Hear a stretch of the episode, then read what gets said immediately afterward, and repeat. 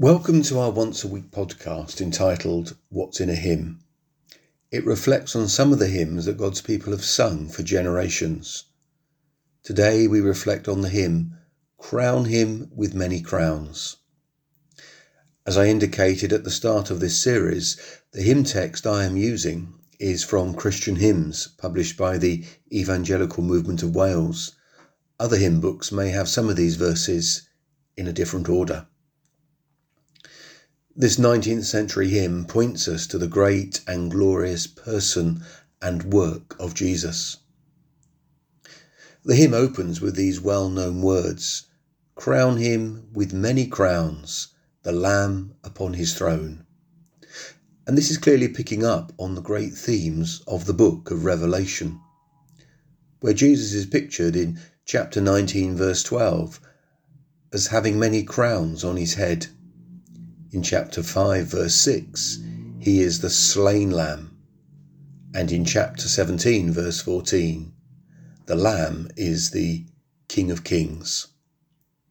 The rest of verse 1 is about the praise given to Jesus, firstly, reflecting the song of heaven in Revelation chapter 5.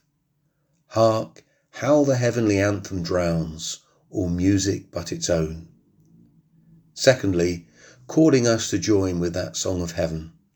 Awake, my soul, and sing of him who died for thee, and hail him as thy chosen King through all eternity. Verse 2 reminds us that Jesus is God become man, so crown him the Son of God before the worlds began. Here is his divinity.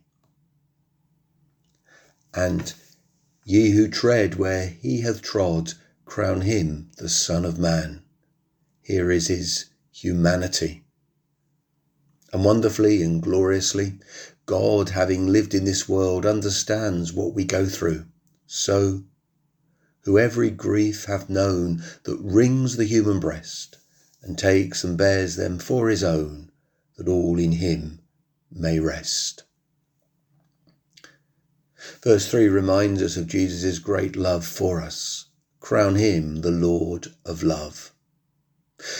This love, of course, is shown in Jesus going to the cross, his sacrificial death for our salvation. So, behold his hands and side, those wounds. Wounds that Thomas examined when he met the risen Lord Jesus. John chapter 20, verse 27 and wounds on display in heaven for the man ascended to heaven. Those wounds yet visible above, in beauty glorified.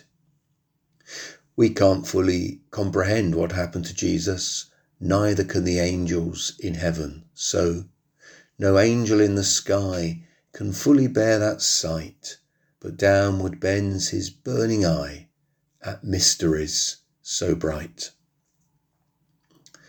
Verse 4 points us to Jesus' glorious resurrection after his sacrificial death on the cross. Crown him the Lord of life, who triumphed over the grave and rose victorious in the strife for those he came to save.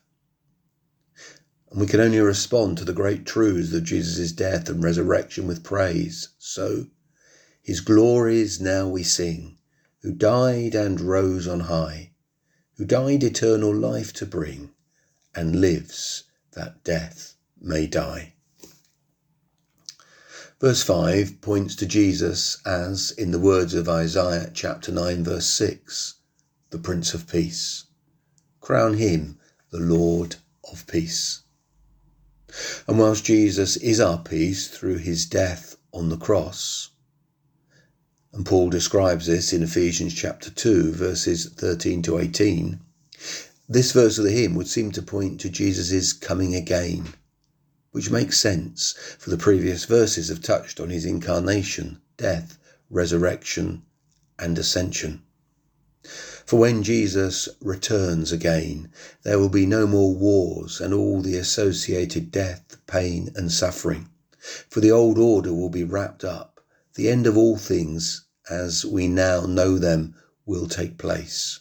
So, crown him the Lord of peace, whose power a sceptre sways from pole to pole that wars may cease and all be prayer and praise. And of course there'll be a new heaven and a new earth.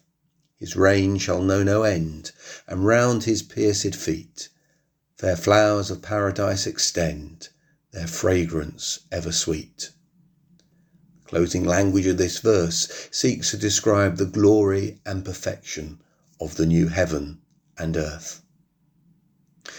The final verse points to Jesus as sovereign over all creation.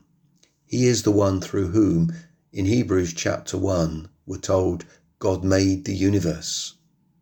Crown him the Lord of years, the potentate of time, creator of the rolling spheres, ineffably sublime.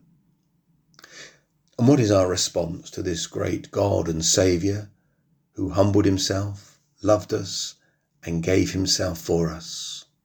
All hail, Redeemer, hail, for thou hast died for me. Thy praise and glory shall not fail throughout eternity. I think this hymn shows us that Jesus cannot be adequately understood in terms of any category applicable to human beings. He is in a category by himself. Amen.